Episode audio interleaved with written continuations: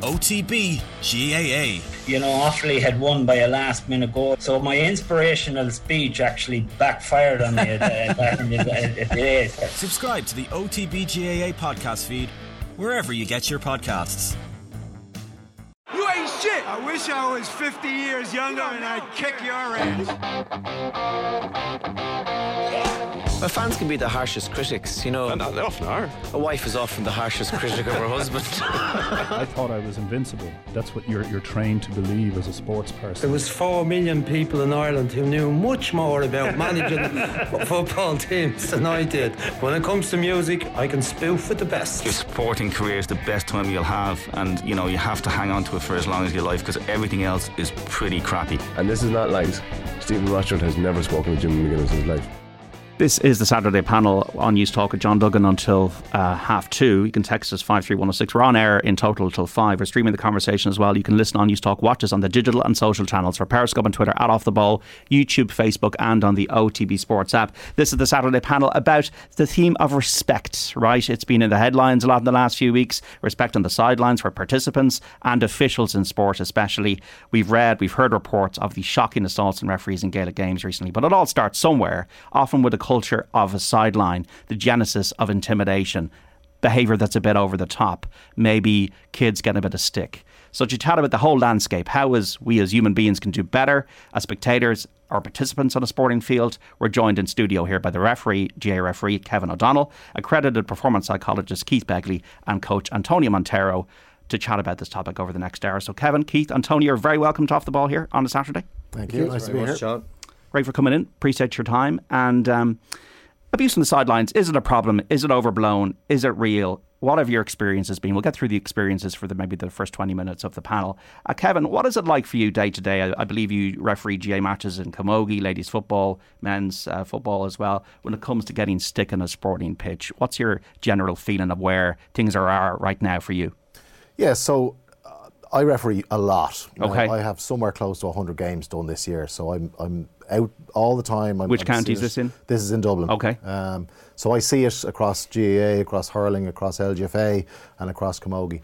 And I would say that there is a culture there of attacking is probably the, the wrong word, but certainly questioning the referee, shouting at the referee, roaring at the referee, roaring at children I do a lot of kids games as well, roaring at children as well. I definitely think there's an issue there, right? And I've seen it myself. I've seen it firsthand. I've seen it looking at other matches and seeing people reacting to the to the referee as well. It, it, it's definitely something we have to address. And indeed, the Camogie Association released a letter this week in Dublin about that because they they they've kind of started to draw a line under this and say this this can't happen anymore. Were you surprised by the incidents in Roscommon and Wexford? Yeah, I think we all were, right? I mean, let, let's not forget this is a game. This is what we're doing for fun. This isn't meant to be enjoyable. It's meant to be enjoyment. People turn up to see athletes play. The athletes turn up to play and enjoy themselves. And we have had situations in Kerry, Wexford, Roscommon where, you know, referees who are volunteers are getting out and and and getting assaulted. I mean, it's absolutely crazy. It's ridiculous that people leave their house in the morning time and end up in hospital. It just it's it's beyond belief, in a way. Mm. Now, that might be a situation in each individual situation. It could be the case that they fell or whatever, but we're in a situation where, as you say, they did end up in hospital. Um, f- from your perspective, do you ever think to yourself, why do I bother? No, I don't. And I'll, I'll tell you, I, I, love refereeing. I really do. I really enjoyed it. If, if I have one uh, um, thing that I, I, regret about refereeing is that I didn't start it earlier. That's that's what I would say. Um, refereeing is great, and 90% of the time, or even higher than 90% of the time, it's it's a great activity. It's a great way to be involved in the sport. Um, I I have to deal with situations from sidelines and coaches. Very very rarely from players, but from sidelines and coaches. Parents. Definitely parents uh, uh, on the sidelines. Definitely coaches who a lot of the time happen to be parents as well. Um, and sometimes that can be pretty stressful. Okay, and it's certainly not a situation that anybody ever intimidatory. I think when you're getting constantly heckled, right from the sideline, it does it, it can become a little bit intimidatory, right? And there are there are ways that, that you kind of deal with that yourself. On the pitch. You know, I may not run as close to that sideline, uh, as, you know, as often as I as uh, I may I may you know use different running lines and things like that. But you, you know it's happening, right? You're you're hearing it, uh, you know, uh, a lot of the time from from sidelines. So so does it does it get to the level of intimidatory? Yeah, at times it can do. Yeah. And has it ever affected your mental health? No. Okay. No, I'm very good at compartmentalizing, Right. and so you know I go out to do the best job that I can, and I, I truly think every ref that I've ever spoken to, and there's a lovely community of referees there, uh, goes out to do the best uh, job that they can. Um, I am able to park it and move on. Yeah. Um, and I actually think that you know writing it down, if there is abuse there, writing it down in the referee's report is cathartic. Uh, I get it down on paper, and then I move on, and I don't think about it anymore. So, Antonio, you've been coaching soccer uh, underage, I believe, at Castleknock. Yeah. And you had this initiative called the Sidelines Sidelines Yeah. initiative. So maybe talk to us about that, Silent Sidelines. Yeah, I suppose the idea is just to recreate um, how children were playing a playground. So, you know, the idea is that they would be able to play the game without having the constant stream of instruction and added noise coming from the sideline. So, if you can imagine two teams playing out in your front green, you know, they're playing there with, with freedom. They're, they're, they're going from mistake to mistake without even realising it. Um, you know, they're more focused on the recovery or just getting the ball back. So, the whole idea is of the weekend is, is to recreate that. So where children are just allowed to play their game without having the fear of making mistakes, um, without constantly having to look to the sideline for direction or for instruction. So they just play the game with total freedom. Um, and for me, it's the the idea is that, that, clubs and um, leagues and that would introduce it at the start of the season. So it just sets um, I suppose, a, um, for, for the year, would just set how, how people should respond and how people should behave on the sideline. So, and it just gives it gives children the freedom to, to play the game in the way that they want to play the game, and and the reason why they entered to play sport in the first place because most of them would have started from the playground or most of them would have started from the green and then they would have been introduced to into organised football or organised sport through a friend or or, or, or maybe through school or, or whatever, you know. But the reason they got out into the first place is because it was fun and they enjoyed playing it on their own with their friends. So the idea is just to try and recreate that scenario for, for kids as often as possible. Now, where did that come out of? Was that coming out of your observations of the sideline being out of control? To be honest, it came out of my own behaviour on the sideline. So Right. when I started out, I was definitely a prowler. I was definitely running up and down the sideline, constantly shouting instructions, constantly trying to dictate the, the tempo of the game, constantly trying to pass on. What age group were you teaching? Uh, I, th- I started, I think it was under 13s, 14s. Um, you know, so my very first game, that's that's how I was. So, you know, after that first game, I, I, I just I reflected a little bit and I said, look, there has to be a better way. I have to find a better way to, to coach these children. I have to find a better way to get the message across. Uh, and from there, I just started to blog and I started to write about it and uh, I just started to research and find ways of, of how to coach children better.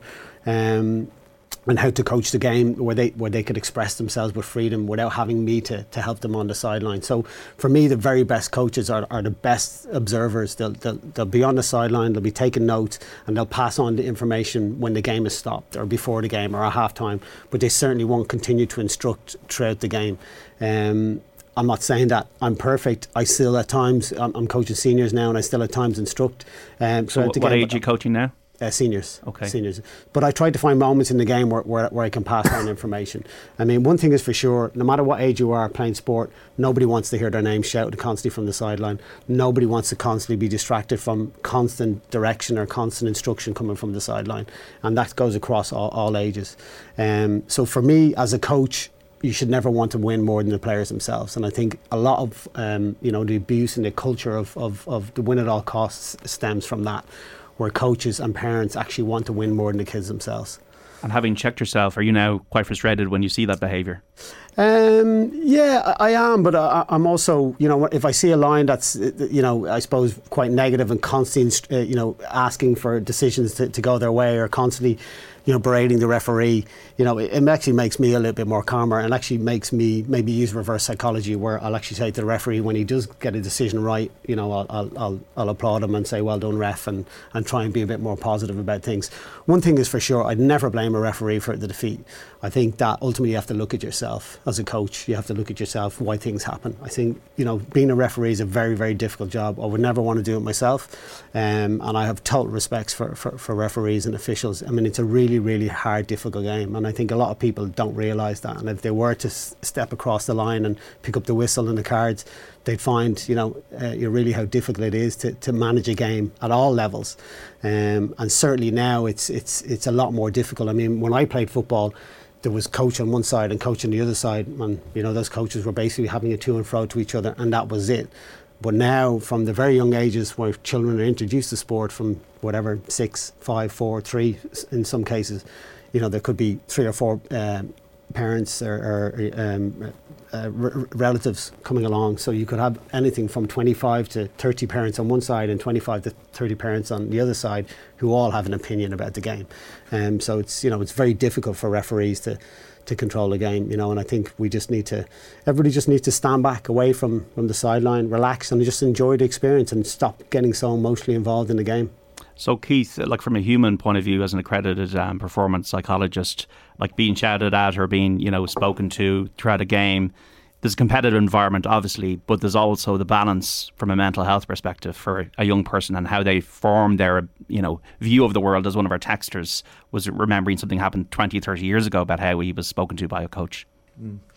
Yeah, I suppose really like you know if, if I'm a young lad there and I'm getting ballyragged by either either a coach or a parent or whatever you know my whole kind of sense of kind of self and kind of self identity and self worth is being challenged in front of my peers so you, you're going to be resentful of that you know and it, and like if I'm if I'm playing sport I'm there to enjoy the experience you know I'm 12 13 14 15 irrespective of what any age I mean if you're an adult you, you don't want to be you know I suppose um, undermined, uh, for want of a better word, in front of your peers. You want to enjoy the experience and you're, you're doing your best. Like it can be communicated about what maybe you want your team to do in a, in a constructive fashion, you know. So there's, I suppose, the dynamic, the relational dynamic that's fostered around a group. Um, a coach has a huge impact on that. And very often you'll see where the referee is experiencing, it would say, beyond that um, kind of I suppose backlash from from the players, it's often very reflective of a coach, you know, and the dynamic that's created around the, the whole group dynamic, um, and you know, invariably where you find it, that the coach is kind of respectful and, you know, has has a degree of control over his players that you know, invariably there isn't that same volume of issues for a referee. Um, I don't know that the referees would you Kevin would you come across that would you the influence of the coach in terms of the dynamic around the game is is that significant? I absolutely would, and and uh, what I find and what other referees, I was talking to a referee uh, just at the start of this week, when coaches and parents start roaring and shouting at children and roaring and st- shouting at the referee, what happens is you undermine the referee, and it's almost this this mentality that. You know, the guy or gal who's in the middle of the pitch who studies the rules and uh, he or she doesn't know anything, and the coach or the parent knows everything, right? And how that affects the children on the pitch is they start to disbelieve the referee, right? They and what happens is they start to go in harder, they start to go in rougher, they start to, you know, dissent. And what happens is they actually end up getting cards themselves because it seeps, it infects the pitch. It's a really interesting phenomenon when you see it happen. Uh, and I've had a couple of games this year where coaches are roaring and shouting, ref this, ref that, ref the other. These are all perfectly leg- legitimate uh, um, uh, decisions that are being made, but because they don't agree with them, and that infects their team, and then all of a sudden you have players who start to um, question the referee. I had a, either a 12 or 13 year old girl uh, uh, uh, one, uh, in one of the matches this, this, this year who told me I needed to take a referee's course. right? And I, you know, I yellow carded her. I was there. Do you know what you're doing here? Like, I mean, really, this is not where we should be, you know. But that was because, and I had a chat with the coaches after that game. I said, you need to stop this now. So it, it is real. It does happen, and it does seep in for sure. Would you be of the view, maybe from their studies of psychology, that parents sometimes maybe live their own expectations through their children? Yeah, I think that's there's a huge element to that. Um, I I'd, I'd see it where um, very often, you know, it's it's a case of yeah, that exact point where you know they're trying to you know they're trying to win. It's it's it's a little bit ironic in a way because you know you have to look at like why are they putting their kids into sport in the first place? So you're trying to like typically if you're looking at they're trying to develop discipline, resilience, and all these different life qualities, if you like, belonging, camaraderie as uh, well. Exactly, but on the other side of it, then they're very often acting in a way teamwork as well. as a result of emotional investment. Like they want them to win. Now, if, if you like, if you're trying to develop resilience, say for example, and people, it's like in sport, it's as a result of losing and dealing with adversity. Resilience is a skill developed in adversity. But if you're, you know, constantly going as a coach or whatever, uh, or as a parent, trying to win every game by, you know, X amount of goals plus one, um, you're, you're actually taking away that opportunity for development of resilience. You know, and I, by the same token, you're supposed to be a role model as a parent, and you're trying to imbue discipline and all these different qualities in in these kids. But the very nature of your acting on the sideline, either as a coach or as a parent, is undermining everything you're supposed to be standing for in the first place. And it's probably as a result of, you know, everybody wants to win, but there's there's a good way to win, there's a right way to win, and there's a wrong way to win. And it's how we carry ourselves as role models, as coaches, as parents. You know, we, we have had our time in sport, you know, and like you said, um, some coaches, not all, some parents, not all, are so emotionally invested that when, you know, it's a, maybe a close game, the red mist comes down and everything has to be challenged. You know, whether it's it's the referee's decision and sometimes even it's their own coaches of their own parents' decision. So, for example, it might be uh, coaches have to experience maybe a backlash of parents because their kid might have been substituted in an under 13 match to give another kid a run. You know, so like we have to look at this bigger picture stuff on, on how this has come about in, in recent times. And like it's this isn't just in recent times. This is going on for years. I remember when I was ten years of age, I was at a, a football match across the road, and I remember a referee giving uh, a, a player a, or a yellow card, and received a backlash from the player. He gave him a red card, and it was followed by a punch from the player, and he was laid out, and, and an ambulance was called. So like it was it was rural football, so it, it didn't wouldn't make wouldn't have made ha- headlines. But this But, this but is now going it would for have been years. on camera phone. Exactly. Well, the social media dynamic and everything has has changed the dynamic. I suppose um, smaller, localized incidents are coming more into, into into national media, if you like, that may not have done in the past. But it was always there. Um, but I think there's lots lots of strides have been made. I think, particularly in terms of underage coaching. I think, as I see it, in terms of, we'll say, for example, in, in, in GAA, the Go Games, the uh, process and development in terms of introduction, I think is hugely transformative. Um, if, if you look at it in terms of, um, you know, your 7, 8, 9, 10, 11 year olds, it's, it's, it's sport for all, it's inclusive. Uh, very often, the coaches will actually referee the games, and as a result, you know, coaches and parents are heavily involved they have a better picture by the time they get to 12, 13, 14 than, than they maybe used to be. I, I think there's there's better coach education, um, there's there's better models of coach education and, and support structures in place, but I suppose social media sometimes catastrophizes small incidents that do happen. It is there. Um, it's it's certainly there, and the bad incidents are bad. But I think generally, uh, I'd like to think that there's a lot of good stuff going on to counteract it. Antonio, what's your take on that? What Keith has said there, and the whole um, obsession with winning.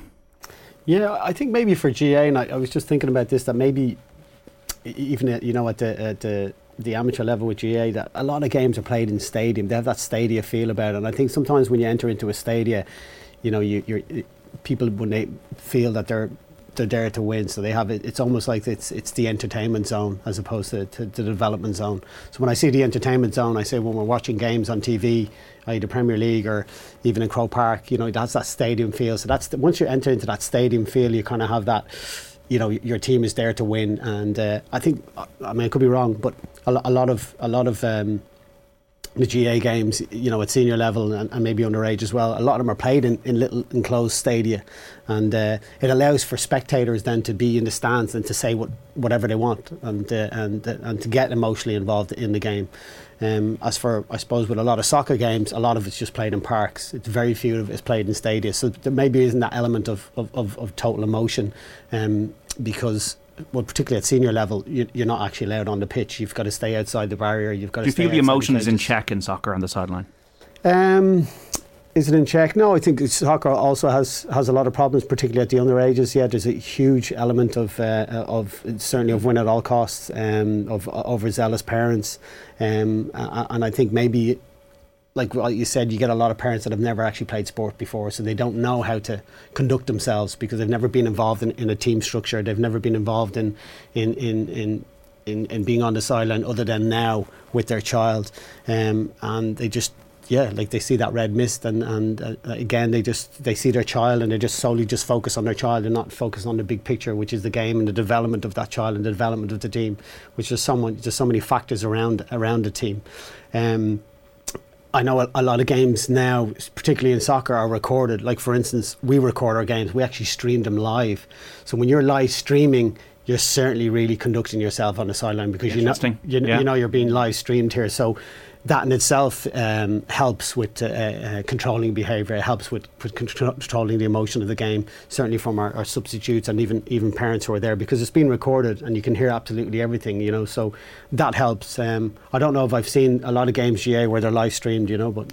Okay, we've got to take a break. Thank you, Antonio Montero, Kevin O'Donnell, Keith Begley on abuse from the sidelines. Respect, how we can foster greater respect interested in the listeners' observations, uh, comments, questions you might have. Getting a lot of this in here on 53106 at cost of 30 cent. Have things improved? Are reports of intimidation overblown? Is there enough respect on the sideline? Can parents check themselves a bit more? Off the ball Saturday on Newstalk and the Saturday panel is back after two. Stay with us. The Saturday panel on Off the Ball. This is Off the Ball Saturday on Newstalk. John Duggan with you 3 to 5. We're on the panel at the moment. 53106 our text number. Uh, you can tweet us at Off the Ball. We're chatting to GAA referee Kevin O'Donnell, accredited performance psychologist Keith Begley, and the soccer coach Antonio Montero about respect on the sideline, fostering a positive environment. The subject of referee intimidation obviously is always a hot topic. Huge reaction from our listeners out there. 53106. I'm just going to read out some of these texts. Uh, my son is a 15 year old GAA ref. He gets heckled from coaches and sidelines every match. On one occasion, I was told he would need a police escort off the pitch at an under 10 match. Today, even after the letters published this week, a coach argued with him at halftime over a decision. This is an adult arguing with a 15 year old child. He constantly feels intimidated. He is considering giving up, says Bob in Dublin. Oh, OTB simple solution to the ref issue all refs should wear body cams. Data instantly sent to the cloud. No parent will attack them, no player will abuse them. Data in the cloud means there's no point in grabbing the camera. Everyone knows the cameras work this way. Problem will end instantly, says Martin in Dublin. Hello, as a dad of a 16, 14, 12 year old, I've attended rugby, soccer, and GAA coaching courses. They've all emphasised the enjoyment of kids and winning is not important. But over 10 years observing all these sports and being involved sometimes, it's clear this is all just words. 90% of underage coaches and parents are just worried about the win. It's a joke. Just look what happened at the under 14 academy fixture between Cork and Finn Harps this weekend. Cork forfeited because Finn Harps wanted to maintain home advantage. 40 kids do not get to play a game because adults cannot agree. It's so disappointing, says George O'Brien. Great show tackling this cancer in football. Abuse and dissent from the sidelines has affected my mental health on occasions, mainly in the early years of my 18 year soccer refereeing experience, says John. Surprised to hear a contributor saying he was shocked at the assaults on those refs. I'm not a GAA fan, I've no skin in the game, but I wasn't surprised at all to hear of the assaults. It seems to be a repeated story every few weeks somewhere in the country. I don't think the constant machismo image of the game, which GAA promotes through TV and radio adverts, helps. It needs a reboot from the top down, which will take time, says David Offaly. Well, I don't know if the GAA would agree with that on referees. Why on earth is an assault on a referee any different to that person being assaulted at Tesco or walking down the street? There's absolutely no difference. The law must be upheld. If these idiots think they'll be arrested and charged, they won't do it. Witnesses every time cut and dried. 53106. I think the sporting organisations had the competitive tone from a young age, which derives that competitive nature from the sidelines. Girls underage soccer, 8 to 10 year olds being streamed by ability. Our club approached the league organisers, we were trying to play in mixed ability teams and we're suffering poor results. Response from the organisers was that we should stream our teams based on ability. How are all kids supposed to learn and enjoy when this is a mentality at eight years of age? Anybody want to pick up on any of those messages? Well, I suppose with the ability one, I mean, you know, sport is for me. It's streamed way too early, you know, which which has a huge effect on, on children as well because they they're not able to play with their friends. They're separated from their friends. Um, you know, so you know, lots of children have periods of progression and improvement over their long pathway to, to, to, to football or Gaelic games or, or whatever it is, you know. My advice to that person would be just to maybe don't enter into a league and just try and play teams every weekend or organise blitzes within your within your club and you know you'll you'll certainly the children will obviously get more contact time on the ball. There'll be less travelling time, uh, which will mean more contact time on the ball as well, and, and you're able to to allow children to play as often as possible as well. And there's no element there of, of the win at all costs or competition, or you know. So it's much more much more about f- freedom of, of play and, and development. Um, yeah, I suppose look at there's pluses and minuses to everything, you know. Um, streaming will always be there once you get to, we'll say, 13, 14, 15. Once there's, like, the nature of the structure of a competition streams it. Because, you know, if, if you're in a competition, a coach will pick their best team. And if, if it's football, it's your best 11. If it's uh, uh, Gaelic football or hurling, it's your best 15, and so on and so forth. But it's what we do as coaches, you know, around our the back end of our squads in terms of making kids feel valued, included, feeling wanted, feeling part of something. Okay, so it's how we interact as coaches is, is I think is, is key here. So how the players feel treated when they're walking away at the end of the session. That they're not the person that's, you know, after travelling maybe half an hour for a match and sitting on the sideline, they might get one minute or no minutes at the end of a game. So, you know, are they going to keep coming back? So you know, if I'm a coach, you know, can, can I organise with, with the opposition coach that maybe you know we have weaker players? What can we do for these weaker players? And this isn't just this isn't just underage sport. Like I mean, I heard Ronan O'Gara speak about this very mm. point only. I was it last week about how he manages his 24 to 34 you know, in terms of keeping the group positive because they they want to play just as much as as, you, as your top players. You know, they want to feel valued the same way as as the top players. And if they don't feel valued, you know, why why would you come back if your whole kind of sense of, you know, sense of self, your your identity and all that is being challenged because the manner in which the coach um, dictates how good you are. You know, so like there's there's there's there's a whole kind of philosophy here around coaching that needs to be addressed and like I, I it's quite interesting I, I do stuff around um, I suppose coach education for GAA um, in terms of Award, Award Two and stuff like that and part of part of the the, the, the section I do is around creating a, an environment for for success and it's amazing to, to, to go and we, we throw out questions about experiences that the coaches would have had you know when, when they were playing maybe 15 20 30 years previous and some of the horror stories that they would have experienced as, as kids in terms of how they were treated by coaches. And invariably or very often that's, you know, a significant catalyst in why they leave sport and why they leave sport early. You know, so like eh, like there, there was um, research done sport netherlands would have done a lot of research around this and they narrowed it down to 14 different factors on why kids quit sport five of which were connected to adults and one of really important one was their perceived competence about how good they are or how good they aren't.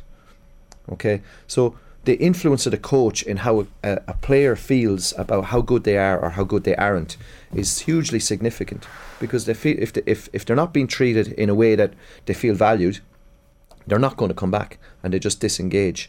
Um, I suppose John Morrison, he was he's a famous Irish coach who passed away.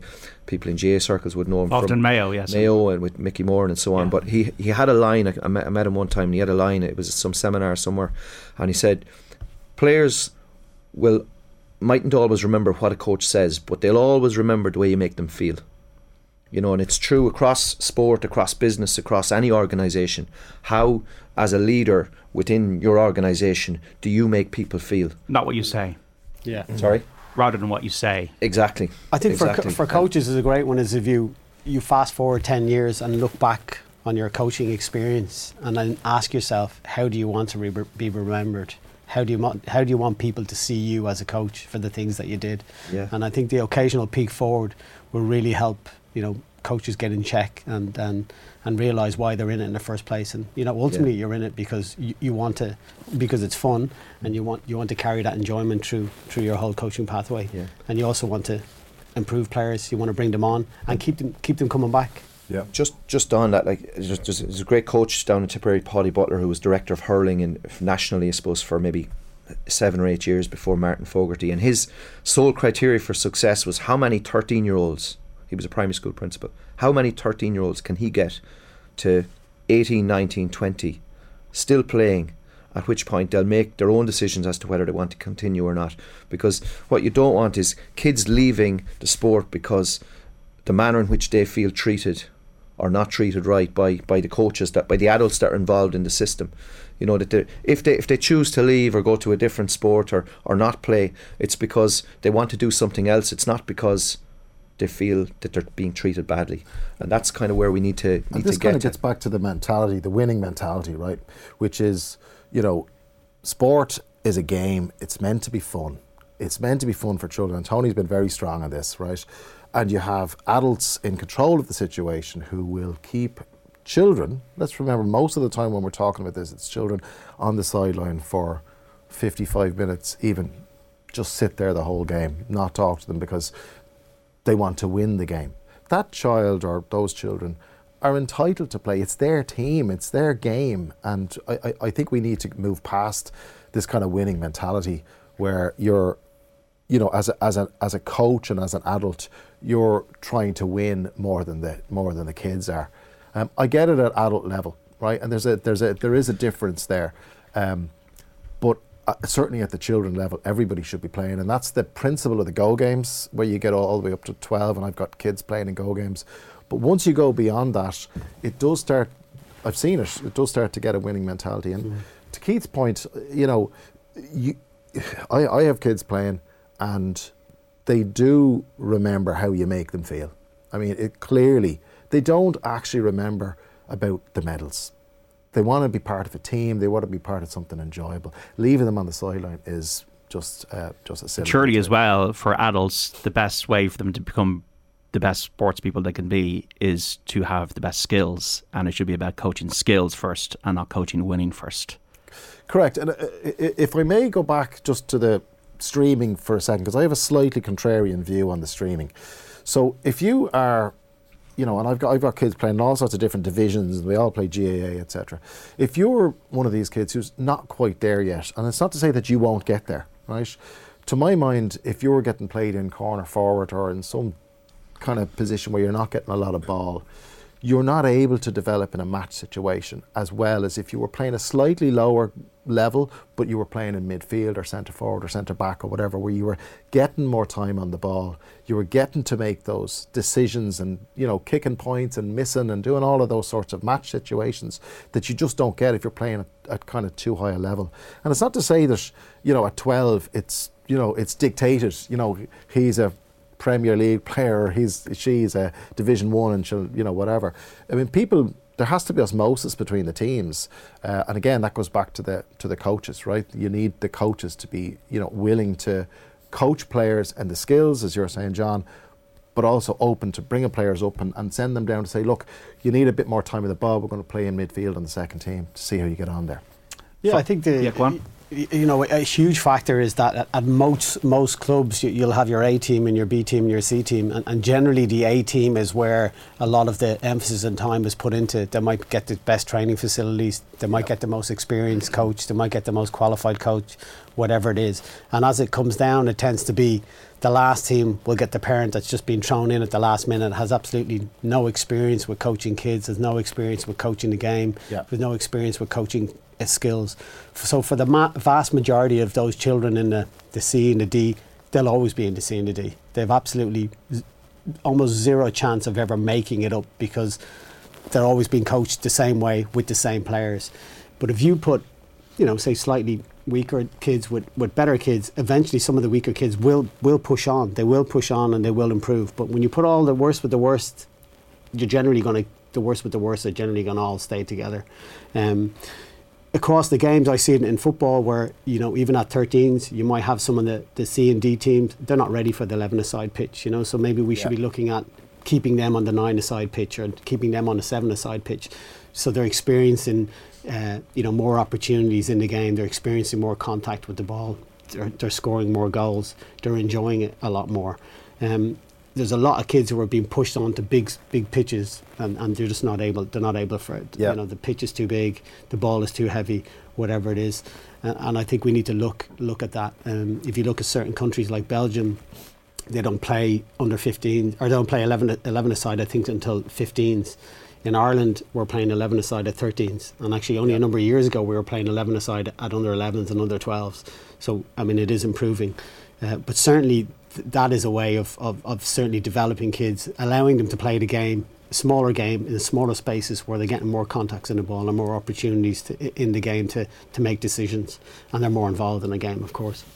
Uh, 53106 plenty of um, messages in from the audience on this one uh, in my own experience, I've seen an emphasis on the best players while really ignoring players that are not as good and are just giving up on early. Some coaches are the dads of the best players. The chances of any one of the better players making it as professionals, which I believe these dads think their kids will do, is so small. It is an utterly misdirected view of kids' football or any other sport.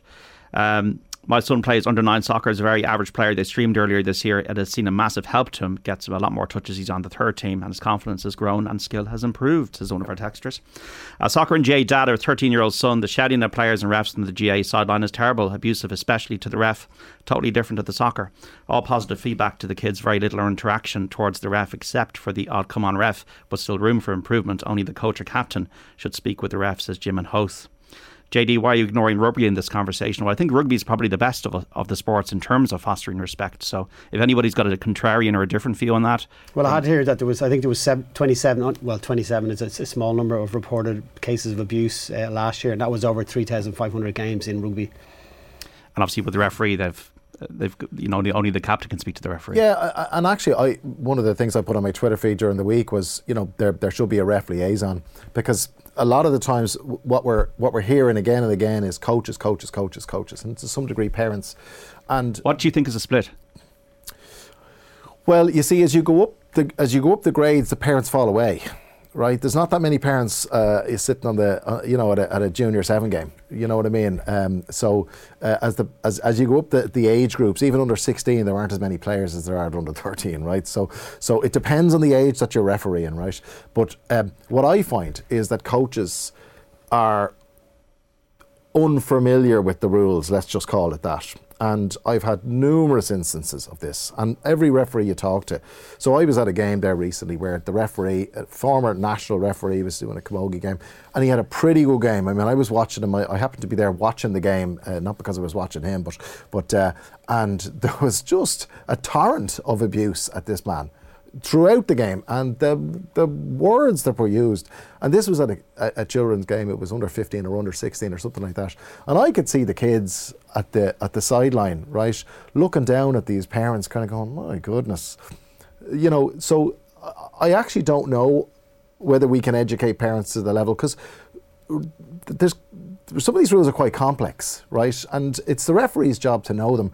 What I uh, almost find is this this Dunning Kruger effect, right? I played the game 30 years ago, and by goodness, I'll, I'll I know the rules. And a lot of the time they don't, and they're just it's like it's like parents get a, a, a temporary Tourette's syndrome as they come onto the as they come onto the grass. It's it's it's it's funny, but it's not funny, and mm. the kids can hear them the kids can hear them. I remember I was watching the it was well, it wasn't even my team. I was watching them looking up at this at, at this group of, of, of parents shouting the same thing, repetition.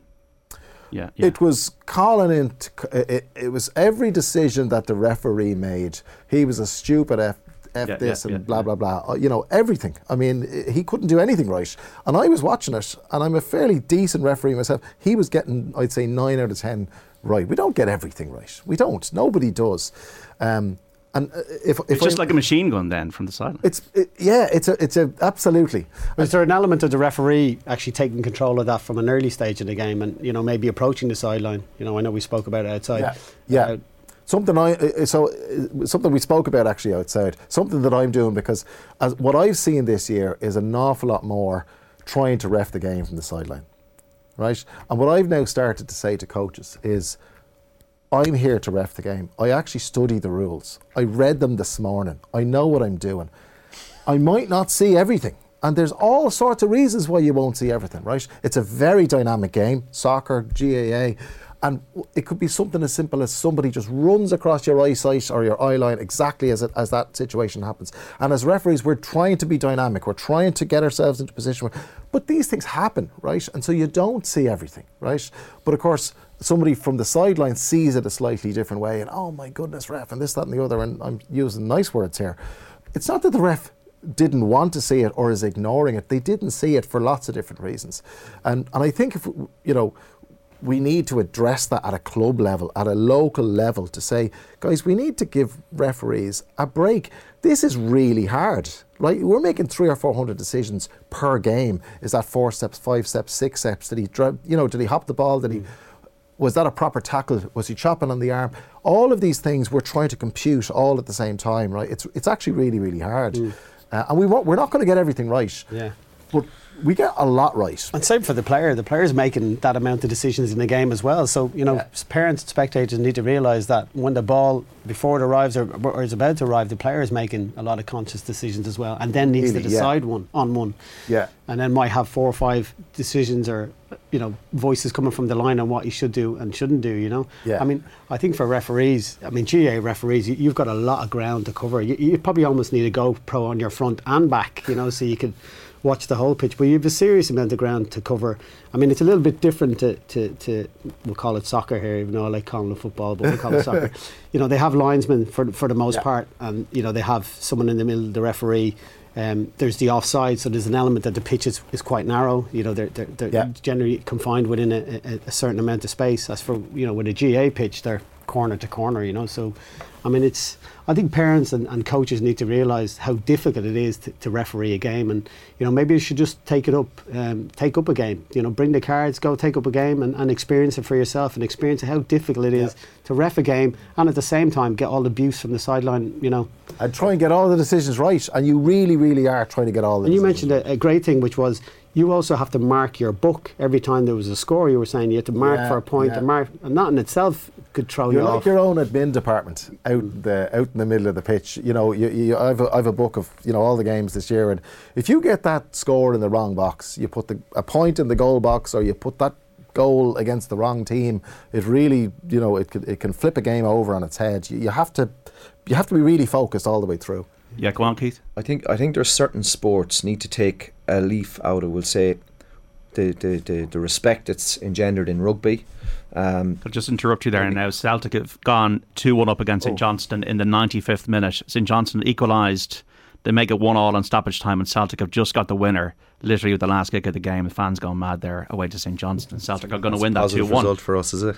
He's lost his jersey as well. Look. I think he's taking it off. All right. Let's go on. You were Um, saying there? Yeah, so I just think like I think like generally speaking, certain sports need to take a leaf out of we'll say the respect it's engendered in, in, in rugby, in in maybe basketball, um, and try and foster a better culture within the sport. You know, you know, sometimes the rules um, allow for this dissent, you know, because it's not dealt with. It doesn't happen in rugby, but it doesn't happen in rugby because it's not accepted. And it's not accepted because someone at some point decided this is not going to be acceptable because they put value on the referees. You know, because without the referees, we don't have a game. You know, we don't have sport. And if, you know, you know, the likes of Kevin and loads of referees like them are giving their time up for maybe two or three hours on a Saturday morning to go out and coach your kids and drive an hour or half an hour, or whatever, and spend, you know, give a couple of hours of their morning. They're not doing it to screw a team over. They're doing it to, you know, I suppose, allow games to happen. And if we don't have referees, and if this continues, we won't have referees. Like we've seen it in, we've seen them a couple of incidents. I suppose there was a bit of a strike in, in, in football or soccer down the Midlands there, maybe two or three years ago, I think it was. But there was one last year with the NDSL in November across all. They cancelled all their games because of abuse of referees. And, and and like if, if we look at even just say uh, okay I, I come from maybe a GAA background but look at the GAA just in, as an example the disciplinary process that undermines referees within that alone you can go through any amount of committees to get to the point and if you want you can go probably to the European Court of Human Rights. You probably can go that far if you want. It needs to be streamlined right down into a point where referees decision is valued. And you know you know that we're in, in in a space where when referees are able to go out onto a pitch and come in off a pitch and their presence is, is, is, is valued. And if we don't set the rules in place where people who are breaking them um, Uh, compromise that it, this is going to continue. So I think that's I think that's very very important. You know rugby has it right. Basketball to a large degree has it right. I think other sports need to look at what what they're doing and see what, what, what, what can we do around education of both coaches and maybe parents to see how we can do it a little bit be- be- better. And that might mean tweaking rules and maybe disciplinary procedures to to, to make that happen. I think it needs like with rugby. I mean, it needs to stem from the top. You know, I mean, if you look at the English Premier League and how, how the referees are confronted every weekend, you know, personal space. I mean, players are right up in their personal space, in their face, uh, and it has to come from there. We see it in rugby, you know, that it comes from the very top, and that's why it, it filters all the way down. But I think it's hard to filter. I also think it needs to happen at the local level right? Yeah. I mean, so whether it's signs at the, the gate of the pitch that says this is not the All Ireland final, even if it is the All Ireland final, right? This is not the All Ireland final for most most people, right? Um, respect the referee, respect the players. Um, you know, positive encouragement, silent sideline, whatever whatever it is. Um, you know, I, I, think that would make uh, some sense. I think having somebody in charge on the sideline to say, guys, this behaviour isn't acceptable. And as the club member here responsible for this, and all clubs are responsible for the behaviour of their supporters. Mm. This isn't okay. You're roaring and shouting at the referee or the child or the player or whatever it is. You need to stop. I think we need to do that at the club level, and I think that, that even at the mentor level and the team level to say, look, we have a ref liaison, and he or she is allowed to speak to the ref. I mean, you, you mentioned a, a, a text there, John, that some under 15 or a 15 year old ref is getting, you know, a, somebody's asking him about a, about a decision, you know, at 15 on an under 10 game. I mean, it's it's there's no adult should be approaching that ref like it's that. It's interesting to talk about All Ireland final. I think for some parents in their own mind, that is their All Ireland final for their kids, and that's and that's that, that's uh, some some other text here. Maybe that's a sign within itself. This is not your All Ireland final. Your yeah, Ireland yeah, final. exactly. Yeah, yeah. exactly. Yeah, five three one zero six. And judo coaches are not allowed to speak while fighters are engaging. Any abuse of referees results in the person being asked to leave the venue. Respect first and foremost. It's really helpful for coaches and players of the club to present the objectives of the junior section at the beginning of the season. If it's inclusion and play every player, it allows them to approach parents, players, and coaches if they begin chatting at players and coaches. If it's winning at all costs, the parents know what to expect and can choose to send their club to the child or the club uh, or not. It also brings consistency to coaching practice within the club. Kind of splitting it up there. I don't know if um, I don't know if the latter one is still acceptable. Uh, 53106, great discussion, lads. Very informative. Two points. One, parents should practice not shouting and trying to coach from the sidelines. Two, no ref, no game. People need to remember that. Massive crisis coming for the GAA and the LGFA in the next few years. Majority of the GAA referees in Galway are in their late 50s and 60s. Referees need to be better paid and better minded, says Ray Silke, former All Ireland uh, winning captain with Galway. Wow. Uh, so much to unpick in soccer. The league dictates, in terms of the rules, whether a player can move between an A team and a B team. The FAI needs to get control of the underage leagues, as without this, we'll be having the same conversation in 10 years, says Paul in Dublin. Uh, streaming allows kids to play at a level they feel they're contributing to the game, getting them to be part of a team that allows them to express themselves at game time and feel they're part of the team, says an under 14 Gaelic football coach. Um, also, we have parents shouting at your children. The refs is pathetic, so juvenile, grow up and encourage your children. Um, I was at the game last weekend where young girls were in tears after the match due to what was being said to them and to adults by opposition player parents on the line, trying to put them off when taking frees, abusing them, in all of the name of winning. And we wonder why there's a fall off in playing numbers. Uh, lad's been involved in martial arts for years now as a coach and a referee at both kids and adults level. If there's any abuse from anyone, especially a kids match, the match is stopped, the caution given. If it happens again, the kid or the person throwing the uh, abuse, either coach or parent, will then cause their child to be disqualified. Never usually happens once you can confirm the rules and give me a warning. It completely stops all the aggro, says Bob. And uh, finally, we have uh, just one uh, to, to, bring us to solutions here.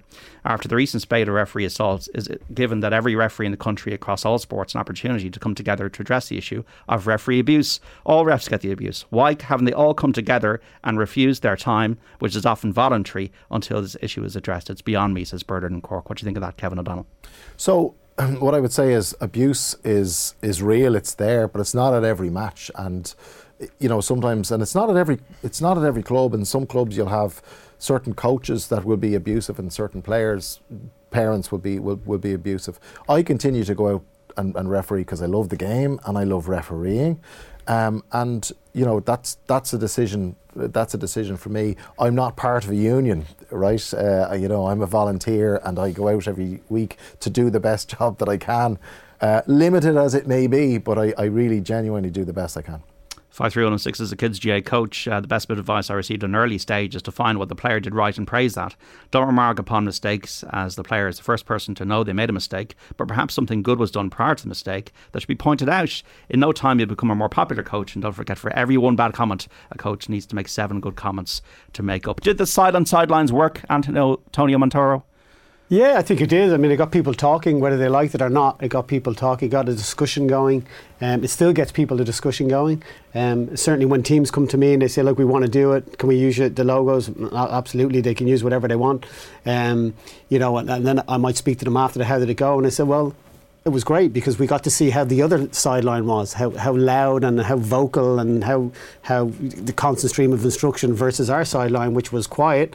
Um, did the children how did the children find it? Yeah they felt it a bit strange because they've never experienced anything like that other than playing in the schoolyard or, or playing with their friends. So to most children now it's the norm. This level of noise and this level of instruction this constant stream of, of dictating and, and shouting and screaming is that's normal to children now. So they don't know any other way. So when you try to let them experience the other way. to go, oh, that, that was a bit strange, but it, but it was good. But the idea is that you get children talking, they can now, you know, pass on information to themselves, as, as opposed to just waiting for the sideline to, to, to, to decide what, what, what they're going to do. You know, I think for for coaches and parents, you know, we need to realise that most children, the vast majority of children, 99% of them that get into sport, they get into sport just because they want to be with their friends and enjoy playing it. They don't want to be professional athletes. They don't yeah. want to be a professional sports sports star. Do they want to emulate them? Do they want to feel like they are? Do they want to try and be them on a sports on a sports pitch? Absolutely, yeah. They want to be, you know, Ronaldo. They want to be Messi. They want to say they were Messi and Ronaldo. But that's as far as it goes. They just want to enjoy the experience of it. But they, they don't want to be a professional athlete. They just want to be involved in the process. They just want to be involved in the game and be playing the sport because it's fun and it's enjoyable. And it is fun and enjoyable. And for me as a coach, the vast majority of all my games are fun and enjoyable. And I think we need to stop taking the fun away and just really putting the fun back into, into youth sport. Well said, Antonio Montero. So, just to finish up, folks, solutions. What do we think can be done to make life a bit better in terms of respect on a sporting field, both on the sideline and, like, you know, in the on the pitch as well? Keith Begley.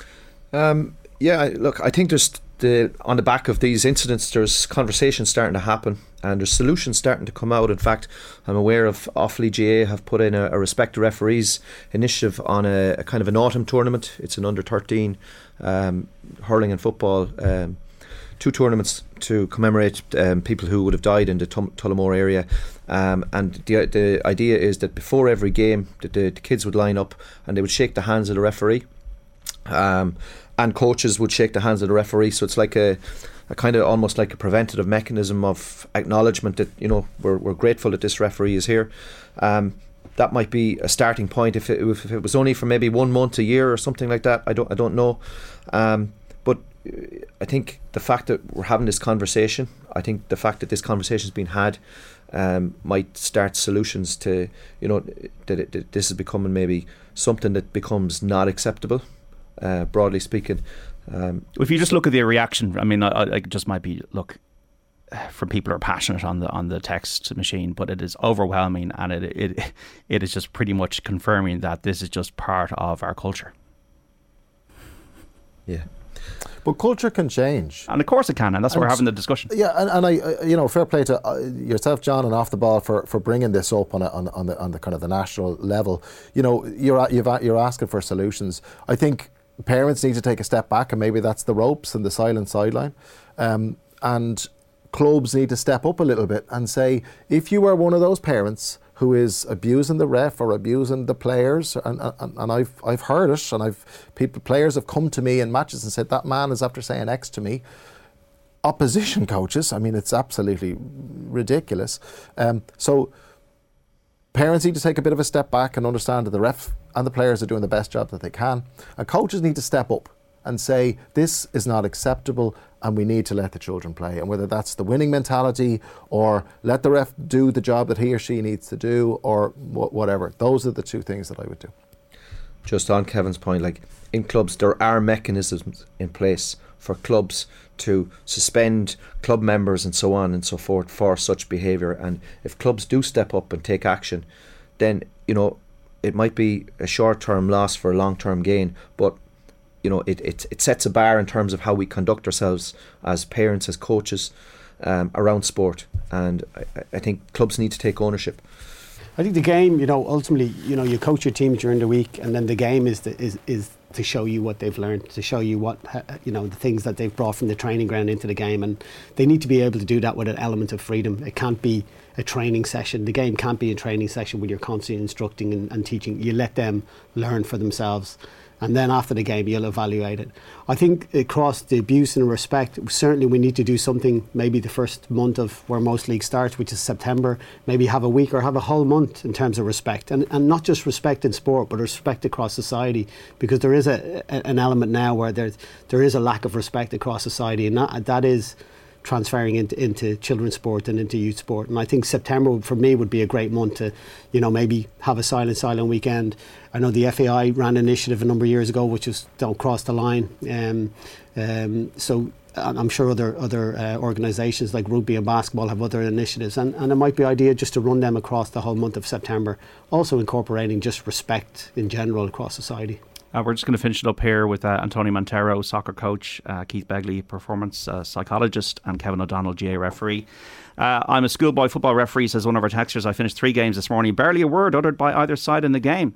I found by communicating clear ground rules to coaches and players before starting and ensuring they know I'm open to dialogue and to explain decisions after a game, I found it always helps to stop frustration building at decisions, says Phil in Dublin. Um, we also have I coach multiple underage teams, boys and girls. I instruct my players to respect both the other players and the referee. I've had to talk to some parents recently about abuse of the refs and to stop coaching from the sidelines. I had one mother constantly telling her daughter to get up front, even though she was playing full back so, um, That's great. Uh, in, a, in, a, terrible way, right? Uh, 53106. The comments online are so dangerous and damaging to coaches at all levels. Guys would tweet about their coaches and their decision. Maybe the next tweet will be about mental health, etc. Online is so dangerous for coaches, This is one of our textures. Hi, John. Great discussion. A lot of cases, coaches are left in an enviable position, which needs to be stated. There are plenty of coaches who are not focused on winning, but it's impossible to please everyone. If you play a weaker child on a second team, there's always complaint from the child or parent that they should be on the first team. If you bring them into the first team, they get either limited game time or if they get adequate game time, their level is exposed and they're not developing as much as they would if they played a full game on a second team. In many cases, pleasing one person comes at the cost of disappointing another. What are the thoughts from studio on this? I think for me, the streaming it needs to happen. Obviously, I mean that's you know that's that's how how it is across a lot of sports. I just think it happens too soon. I think from very much from an early age, we're starting to look at five and six year olds and go, right, yeah, we'll put him with him and her with her, and we'll keep them together and we'll separate them. And for me, it just starts t- too soon. Um, um, what you end up doing, you, you end up counteracting the ability of players because if you look at the best dribblers across the world, when they started playing, they were playing against mixed abilities. You know, if you look at some of the videos of Messi, he dribbled around loads of different ability kids. Some of them didn't look like, you know, they were of the same level. But that in itself allowed him to experience dribbling, allowed him to make a decision. But if you if you had put him maybe with the best of the best at his age, I'm not sure that he would have been able to come out with those same dribbling skills. Um, and I think we just stream a little bit too early. For me, I think streaming should probably happen when they get to 12 and 13. I think there's plenty of time to stream kids from from when kids are in primary school. If for me, it should be just mixed ability. They should be able to play with their friends. I know it can be difficult to put all their friends together, but for, there should be an element of mixed teams where you have certain amount of players who are at a level um, mixed with other players, um, and that in itself will, will bring those players on, and it just it allows for a much more enjoyable experience as opposed to having A, B, and C teams because we all know that you know the A team that's a lot of the times it's, it is a win at all cost mentality. Um, it's just yeah. 53106. I'm a basketball coach, and when the girls are very small, our message to the players has been respect for the ref, no debate. That's the message to the parents, too. Not one of the team or parent ever showed disrespect to the refs, even when not happy with the decision. It has to start from the beginning of the children starting in any sport. The message needs to come from coaches at every training session and matches. I want to say this about Kevin, though, O'Donnell you do enjoy what you do. As you said, 90% of the time it's great. Yeah. And it's just a case of eradicating or trying to lessen this culture that seems, seems to be at, at times over the top. Yeah, I really enjoy refereeing, and I would encourage anybody who's fit and able to go out and referee because yes, it's it's hard work and it's a mental workout as well as a physical workout, but it's great fun most of the time. I think what we're trying to deal with here is the, the kind of the ten percent, fifteen percent, where where you know coaches and or parents are, are taken things too far. Um, from our side, and, and, certainly from my side as a referee, communication is, is really key, right? I communicate, uh, you know, Antonio was talking about, you know, at the start of the game, I communicate to the coaches now, I'll ref the game, I know what I'm doing. I study the rules. I read them before the game. I know what I know what the difference is between this, that, and the other. And I also communicate every single decision to the player involved. I'd say I gave that free because of X, Y, or Z. I'm very clear, and a lot of the time that sorts a lot of the things out. At the same time, I can't be having an ongoing conversation with coaches and parents and sidelines because it's a huge pitch, it's a very dynamic environment, and I'm trying to keep up with play. So I'm not here for a conversation. I'm not here for a debate. I'm here to help the kids or the players uh, enjoy themselves. That's my job, and let me do it. I think for you know yeah. for coaches it can be difficult. I mean, I, I try to remain calm, but when you have the other sideline that's constantly screaming and shouting for every decision and, and sometimes you feel maybe they, they get that decision because if they shout enough they might get it then that your sideline some, sometimes needs to shout and scream for some of their de- decisions as well you know so I think like as Kevin said if the referee from the beginning says look I'm not going to accept any screaming and shouting over decisions from any of the sideline then that that that stops that and, and other sidelines don't feel that they need to, to scream and shout for decisions you know um, yeah I say I don't need you to ref the game for me I've got yeah. this and it's a it's gentle, but it's also clear, right? It's I've got this. Don't worry. I know what I'm doing. I will keep up with play, and I'll explain every every foul, every single one, to every single player. I'll say this is what happened here. You grabbed her by the arm, or you did this or that or the other. Most of the players are not a problem because remember they can hear you. The problem is on the sideline when the, the coaches can, and of course they may not know the rules very well. They yeah. may be a little unfamiliar. Um, and you know, as I said at the solution section, you just need to step back a little bit and say the ref actually knows what he's doing, right? Let him do or her do yeah. what they need to do. And step back is the word. I think for parents and coaches, you know, step back away yeah. from the action. Don't be don't be encroaching on the sideline. Don't be coming onto the pitch 15, 20 yards inside the sideline if you're a coach, yeah. because you're preventing the player on that side from actually getting wide, you know, or maybe experience a bit more opportunity to get on the ball because they're too afraid to go to the sideline because the coach is actually on the pitch as well. Okay, Keith, final word from you. Um, I suppose, generally speaking, or broadly speaking, I'd kind of say that you know we as as adults, let it be coaches, parents, referees, and so on, and organisers of sport, have to realise that kids' sport is not built for for adults' needs, and you know the, we've had our time with it. It's for it's for the kids' needs, and why are they playing? It's for for their fun, their environment. So it, that they're it's a fun environment for them. So that when you're walking away on a Saturday or a Sunday after a match, that them kids have had a good time that they want to go back the next day because it's been a positive experience. And if our behavior as adults or coaches or whatever is is compromising that as an adult, we need to look at ourselves. And and beyond that then you know that rules or whatever applications need to come into play to to ensure that you know the behavior and stuff that we're trying to talk about is dealt with in an appropriate fashion let it be through club administration uh, localized level or, or beyond that at, at a higher level, national level, if in really serious incidents, I think you know that needs to be looked at. Keith Begley, accredited psychologist, Antonio Montero, soccer coach, and Kevin O'Donnell, GAA referee. Thanks so much for your time, folks, on the Saturday panel on this issue of respect. Thank you, guys. The Saturday panel on Off the Ball.